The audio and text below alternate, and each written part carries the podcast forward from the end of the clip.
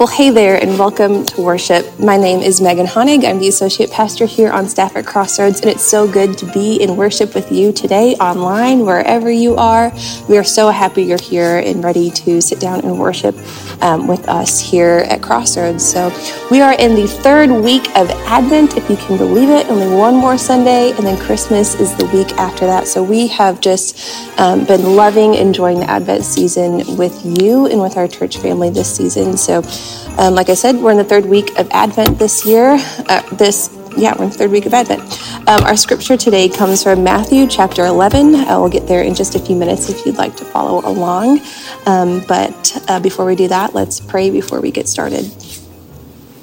God, we thank you for uh, the ability to come together virtually to worship you.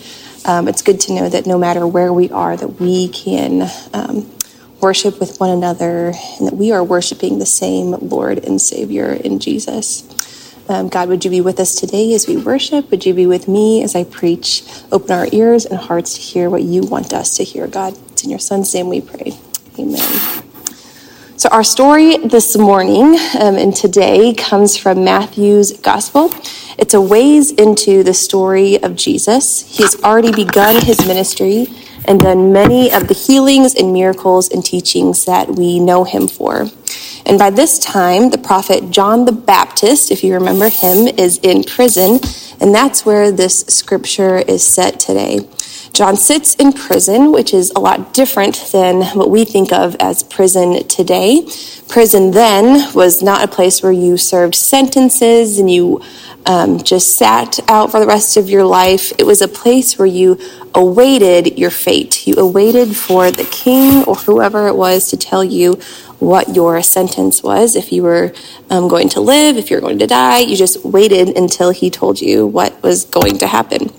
Um, and then at some point you would be acquitted or convicted or whatever your fate was. So that's where we are today. John the Baptist is sitting in prison. And so you might be asking, why is John in prison? And that is a great question. The last time we see John in the book of Matthew is at Jesus' baptism in chapter 3. And after that, we don't really see him again until here in chapter 11 when we hear about John and he's suddenly in prison. So, why is he there? Why is he in prison? What he do to get there? If we look ahead a little bit to chapter 14, it tells us why.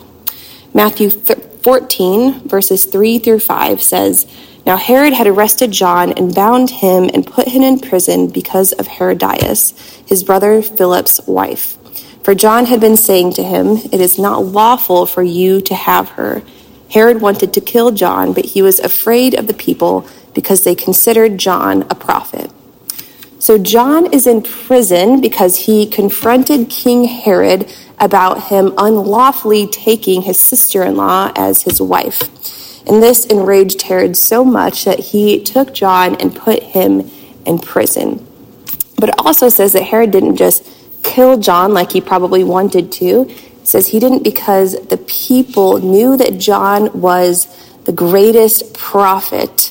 And so killing John would have really uh, ticked off everybody else in the land, and Herod didn't want that. He didn't want a kingdom full of people who hated him, so he just kept John in prison.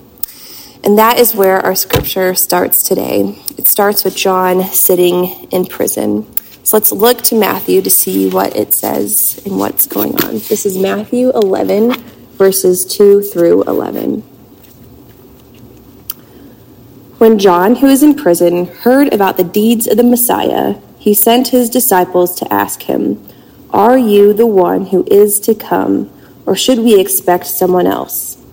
Jesus replied, Go back and report to John what you hear and see. The blind receive sight, the lame walk those who have leprosy are cleansed, the deaf hear, the dead are raised, and the good news is proclaimed to the poor. Blessed is anyone who does not stumble on account of me. As John's disciples were leaving, Jesus began to speak to the crowd about John. What did you go into the wilderness to see? A reed, a reed swayed by the wind? If not, what did you go out to see? A man dressed in fine clothes? No, those who wear fine clothes are in king's palaces. Then what did you go out to see? A prophet? Yes, I tell you, and more than a prophet. This is about this is one about whom it is written, I will send my messenger ahead of you, who will prepare your way before you. Truly I tell you, among those born of women, there has not risen anyone greater than John the Baptist. Yet another, yet whoever is least in the kingdom of heaven is greater than he.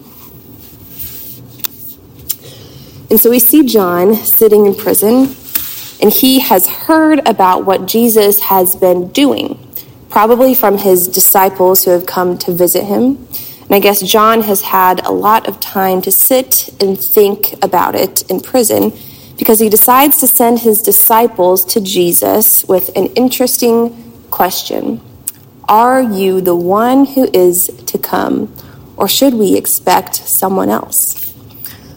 What a strange question. At least it was for John the Baptist to be asking. The last time we see an interaction with Jesus and John was at John at Jesus's baptism. Jesus had come to John the ba- John the Baptist to be baptized in the Jordan River, and John initially refused to baptize Jesus, saying that Jesus was the one that should be baptizing John. This was the one that John had foretold, the one John had said would baptize with fire in the Holy Spirit. John had come to proclaim that the Messiah was coming. That was John the Baptist's job. So, why on earth would John need to baptize Jesus for? But Jesus insisted, saying that it was necessary to fulfill all righteousness. And John gave in and baptized him. But now, sometime later, John is having second thoughts on Jesus, if he is really the Messiah or not. Maybe Jesus wasn't who John thought he was, who John had hoped that he was. Have you ever been really, really sure about something and then later start to doubt or even regret it? Maybe you bought the perfect Christmas gift for someone, and then the more you held on to it, you realized that maybe they won't like this. Maybe they're not into this gift. Or maybe you gave them the gift and they hardly looked at it. They didn't really care and just said, oh, thanks. But they didn't get excited like you hoped they would. Or maybe you've fallen in love with someone and joined your life together with them Maybe you started a family with them only for years down the road for you to start to think, maybe they aren't who I thought they were. Maybe they're not the one. Or maybe you've made a big life change. Maybe you've started a new job. You left your old one for this new, promising, exciting job. Maybe you even moved cities for it. But then a few weeks or months into this job, things aren't exactly how you thought they would be. Maybe this job wasn't the right decision after all. Or maybe you bought something really big, like a car or a house. Maybe you drained your bank account your savings and got a mortgage to buy your absolute dream house. But then months or years down the road, there's big structural problems, there's uh, plumbing issues, a pipe bursts, or maybe you've just grown out of it. And then you might start to think, maybe this wasn't my dream house. Maybe this wasn't what I thought it was going to be. I had one of those moments um, about six months ago, and it has since um, turned around. Don't worry. But a lot of you know that I got a puppy at the end of April, and her name is Bubbles, and she is the absolute light of my life. I love her so much. Um, but I got her, and then really after like one or two days of this tiny little three pound puppy absolutely ruling and wreaking havoc on my life, I was a little nervous that maybe this whole puppy thing wasn't for me because I couldn't do anything without Bubbles squeaking or getting in my way, or I couldn't leave her alone because maybe she'd eat something. About like four or five days into having this puppy, I asked my neighbor to babysit her for two hours so that I could, that I could clean my house. Because I couldn't even clean without her getting into something or chewing on something or um, just being so needy. And I was like, maybe this isn't what I thought it was going to be. Like, I thought this dog was going to be so fun and happy, but this isn't what I thought it was going to be like. Obviously, you all know that I'm obsessed with her, and it got a lot better as she got older. But I really did have this moment of regret for the first couple weeks where I was so concerned that this little puppy was going to absolutely terrorize my life for the rest of my life. Um, but I'm so glad that it got better. But things don't always work out as we had planned. John the Baptist felt a call from God. He was called to help people prepare for something wonderful and new that was going to happen. God was about to change everything, and people needed to prepare. They needed to repent so that they could be a clean slate, so they could be a part of this new thing that was going to happen when the Messiah came.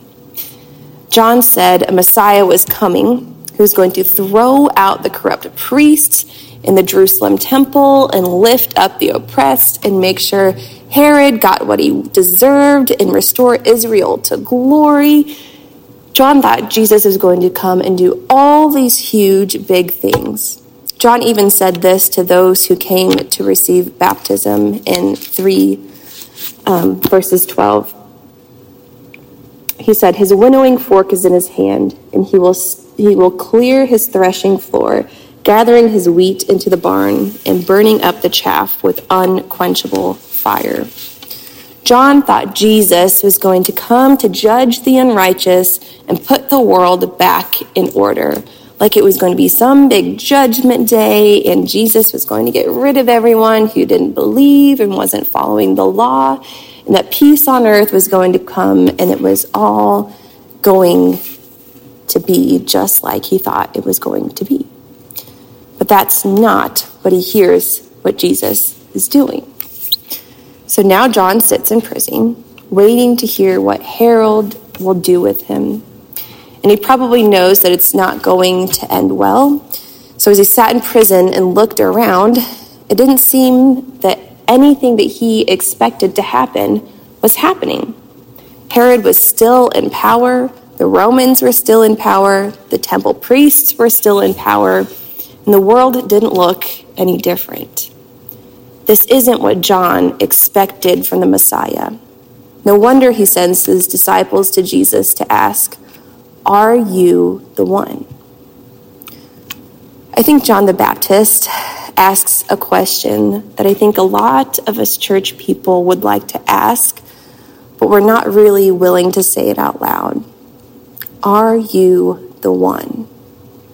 That's a big question, and who knows where it might lead. For some, that question might be a threat to their faith, or for others, it might force them to define their faith. And I wonder sometimes if the gradual evolution of Advent that has come and now is a month long Christmas celebration instead, if that didn't arise because of the avoidance of John's question. For a lot of us, Christmas is about celebrating a wonderful, beautiful, joyful story without getting too deep into the implications of that story, without worrying too much about the identity of that baby lying in the manger. Advent, on the other hand, is about preparing and getting ready for the new life that Jesus, that same little baby, will one day bring us. But that involves difficult questions about who Jesus is and who we are and what it means to follow him. So we say, let's just celebrate Christmas. Are you the one? I'm not sure it's possible to be a Christian without answering that question in some way. And so it's a good thing that John the Baptist asks this question for those of us who are scared or embarrassed or hesitant to ask that question ourselves. And isn't it a relief when someone asks our question for us?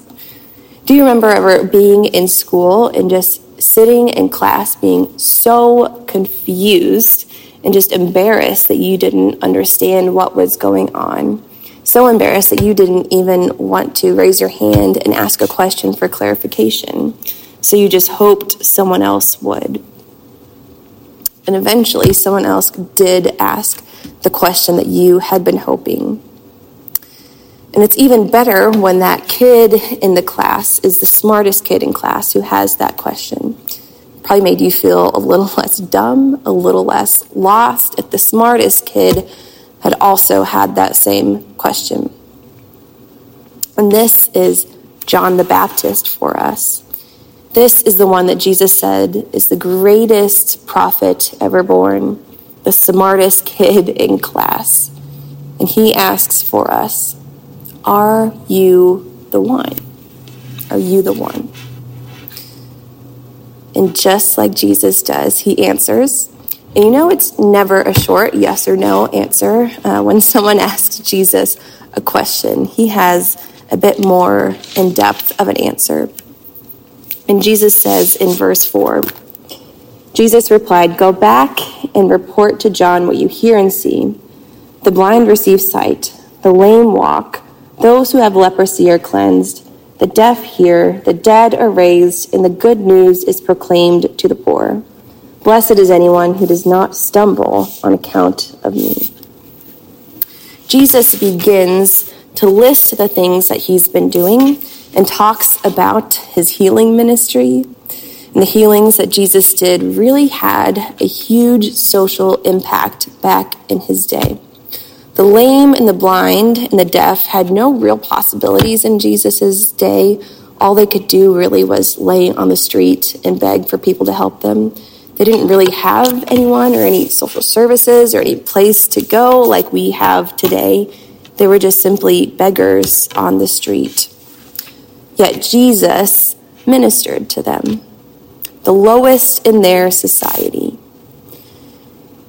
And they weren't um, used to this good news that Jesus was telling them. Jesus tells the poor that they have good news. And the poor wasn't used to good news back then, it was all bad news. Just like He's the redemption and the hope that we wait for. The poor were waiting for good news, and that news was Jesus.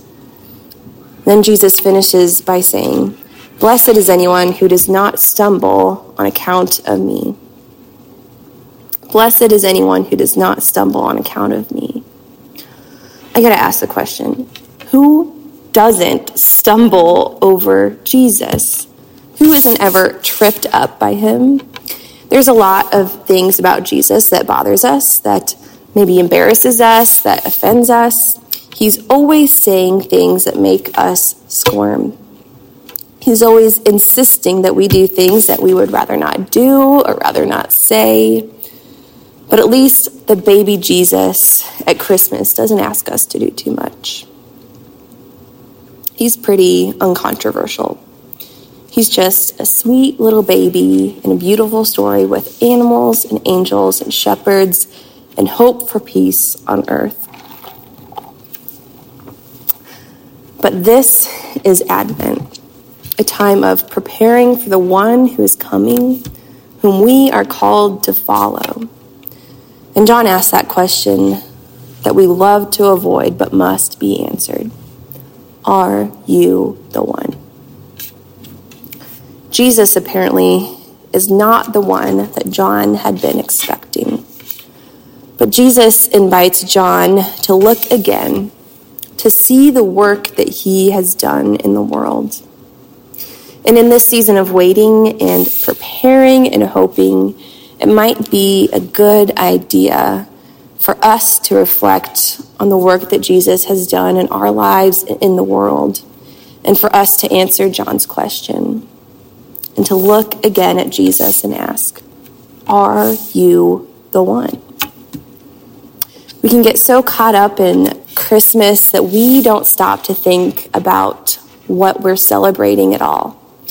We're so excited about the presents and traditions and family time and decorations that we just glance over the real meaning of Christmas and the real hope that Jesus brings for our lives.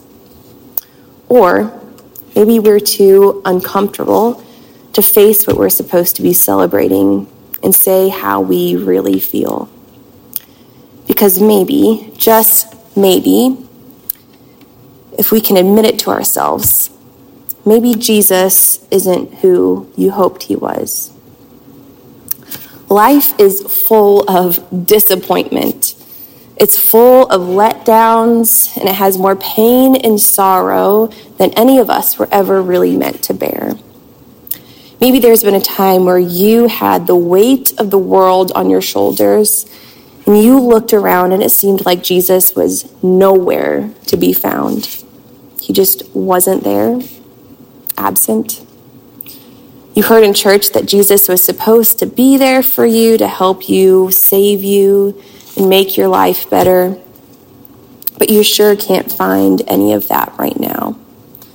Maybe Jesus isn't who you thought he was.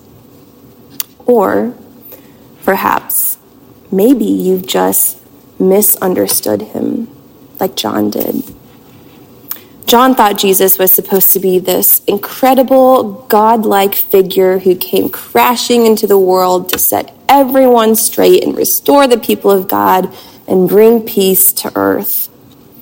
But when John heard about him and what he'd been doing, that's not what seemed to be happening at all. Jesus was instead healing people, he was giving to the poor, he was spending time with normal people, criminals, even. This was not what John was expecting. So I want to ask you in your life, when you look around and can't find Jesus, can you really not find him anywhere? Or are you just looking in the wrong places? Maybe Jesus isn't who you thought he was, but maybe he is better. Yes, Jesus is comforting and loving and compassionate, but he's so much more than that. He is wonderful counselor, mighty God, everlasting Father, Prince of Peace. He is friend, he is brother, he is redeemer, forgiver, the ultimate sacrifice for our sins. And I know we like to talk about the sweet nativity story in the little baby Jesus that comes with it. But if we keep him at arm's length and leave him just as he is, as a baby in a story, then what's the point? What is all this for?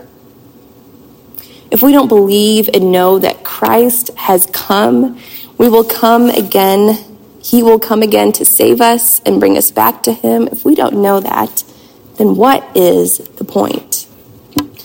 The baby that changed the entire world came for you. He came to change you. He came to redeem you. He came to bring you home to Him. So if you know that you've been keeping Jesus at arm's length and just left Him as some nice little baby in a story, I want you to let Him into your life this Christmas season. Don't be afraid to let Him in. Open your life up to Him because He has the power and the authority and the love to change your life for the better. And if you have opened your life to Jesus, but He wasn't who you thought He was, I want you to look for Him in new ways in your life. Maybe He isn't miraculously fixing the big problems in your life. Maybe He's not miraculously healing you or someone that you're praying for. But He is there, I guarantee you, standing next to you in all of your problems, like only a friend could do, shouldering the weight of the world with you, like only a Savior could do. Open your eyes to the new ways of seeing Jesus, and you will see that He absolutely is the one. So open yourself up to Jesus. Let him into your heart this Christmas.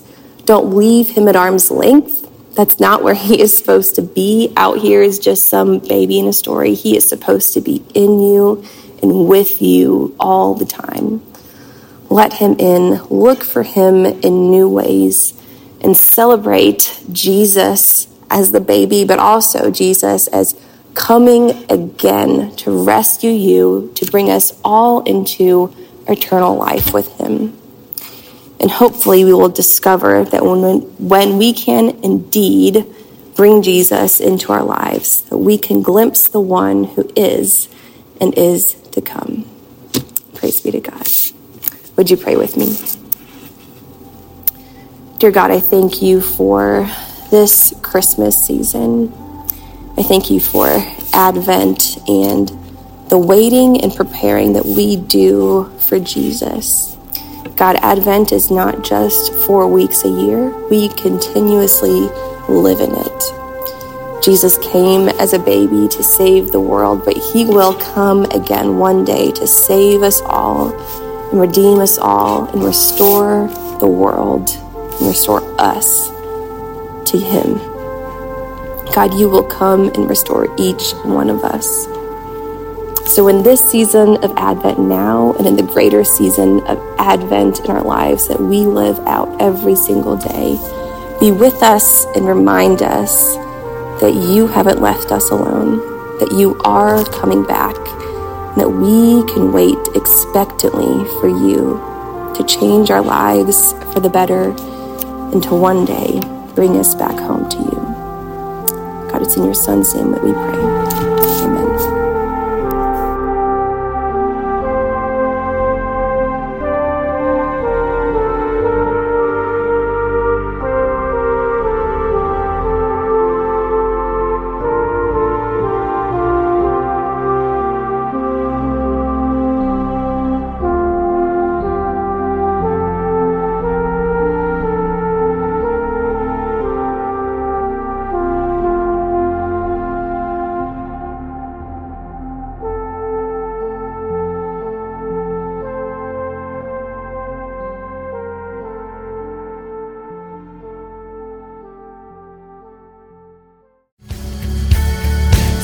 Listening to our podcast. Be sure to subscribe so that you can be notified of our most recent content.